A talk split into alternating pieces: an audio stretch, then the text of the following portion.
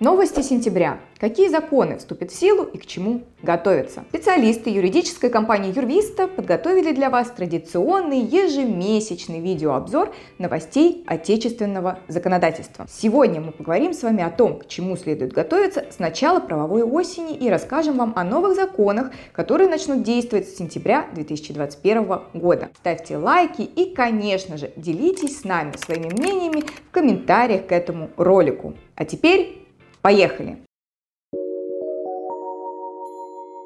Триединый день голосования. Безусловно, самым значимым событием сентября две тысячи двадцать первого года станут выборы в Госдуму. Также в ряде регионов РФ будут избираться главы субъектов, депутаты Заксобраний и муниципальных образований. Голосование будет длиться три дня с семнадцатого по девятнадцатое сентября. В семи регионах, включая Москву, избиратели смогут проголосовать удаленно, в онлайн-режиме. Дистанционное голосование, по мнению властей, хорошо зарекомендовало себя в две тысячи двадцатом году в ходе голосования за внесение поправок в Конституцию, поэтому дистанционную процедуру решили применить и в этот раз.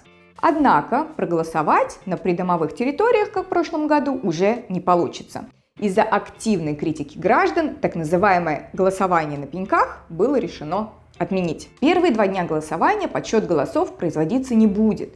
Бюллетени будут опечатывать и убирать на хранение в специальные сейфы. Прозрачность процедуры выборов будут обеспечивать наблюдатели от Общественной палаты, которые ранее прошли специальные курсы, подготовленные преподавателями ВШЭ. В этом году наблюдатели впервые будут применять в своей работе специальное мобильное приложение «Мобильный наблюдатель», при помощи которого можно будет оперативно сообщать обо всех нарушениях прямо с избирательного участка в режиме онлайн.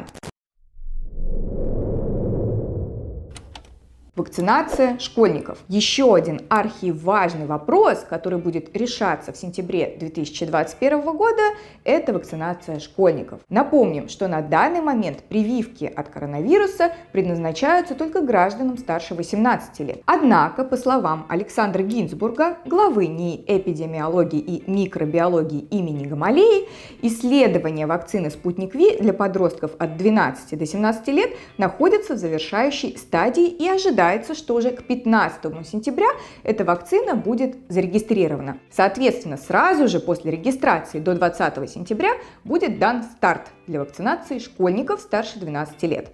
Отметим, что указанные сроки на данный момент являются ориентировочными. Что же касается правовых вопросов относительно вакцинации школьников, то они тоже на данный момент не урегулированы.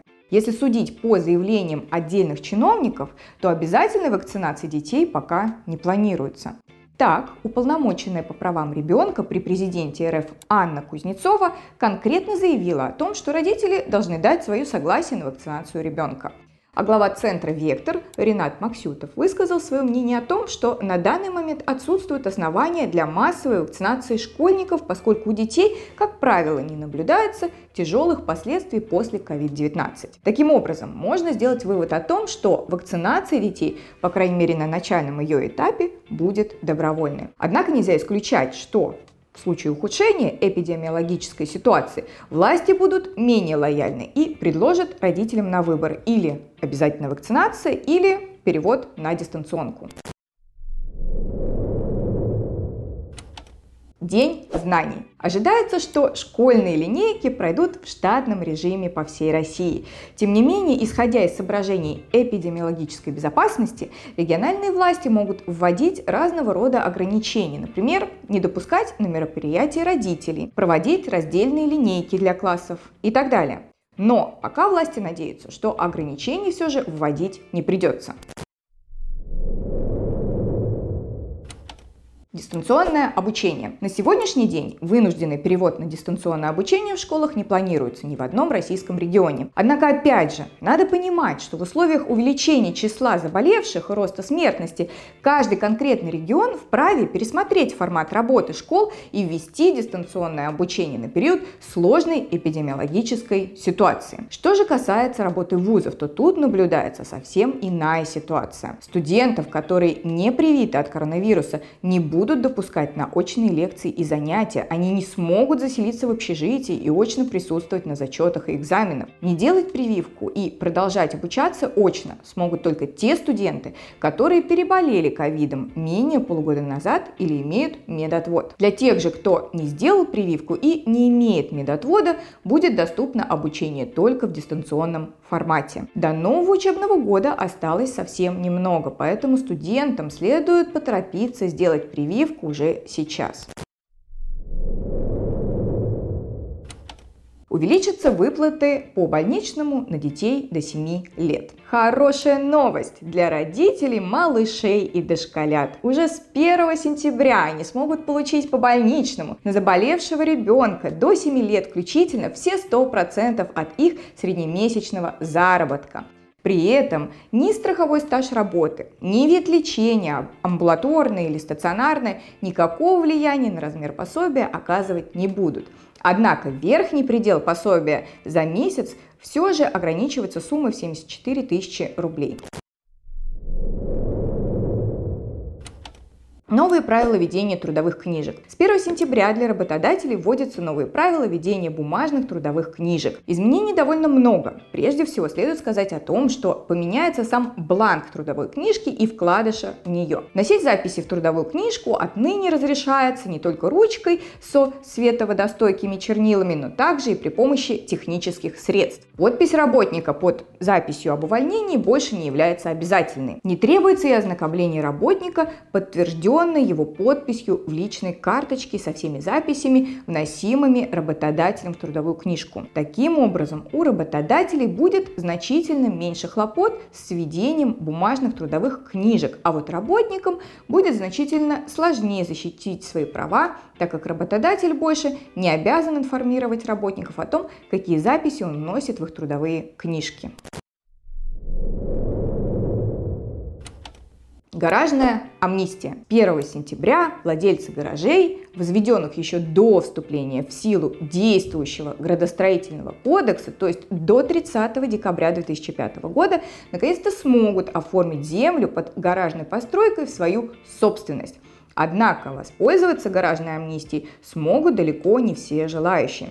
К сожалению, закон за номером сто тридцать семь эф зэ, регулирующий вопросы, касающиеся гаражной амнистии, допускает довольно много оснований, которые исключают возможность оформления прав собственности на землю под гаражной постройкой. Кроме этого, закон не дает ответа, как быть, например, в следующих спорных ситуациях. Например, на тридцатое декабря две тысячи пятого года гараж был недостроен или... На тридцатое декабря две тысячи пятого года гараж был достроен, но позднее его снесли и на этом же месте возвели новый. Нет ответа и на то, каким образом можно будет подтвердить свое право, если документы на гараж были утеряны или если гараж впоследствии перешел другому члену семьи. Таким образом, мы предполагаем, что уже совсем скоро вокруг оформления земли под гаражной постройкой будет немало споров и судебных процессов.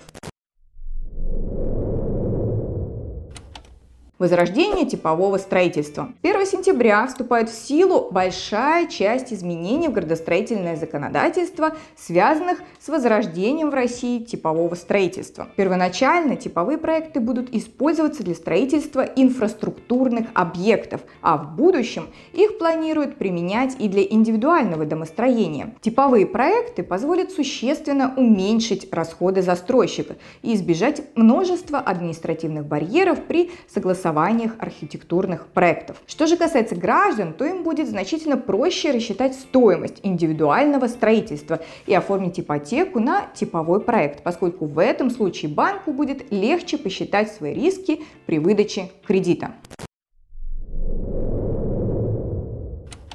Обжалование автоштрафов станет доступнее. Хорошая новость для автовладельцев. С первого сентября две тысячи двадцать первого года они смогут обжаловать автоштрафы, выписанные по данным с камеры, в дистанционном формате. Подать жалобу теперь можно будет на сервисе Госуслуг. На сегодня это все. Не забудьте подписаться на наш канал, чтобы всегда быть в курсе самых последних новостей законодательства и судебной практики. Доброго здоровья вам и вашим близким. До новых встреч!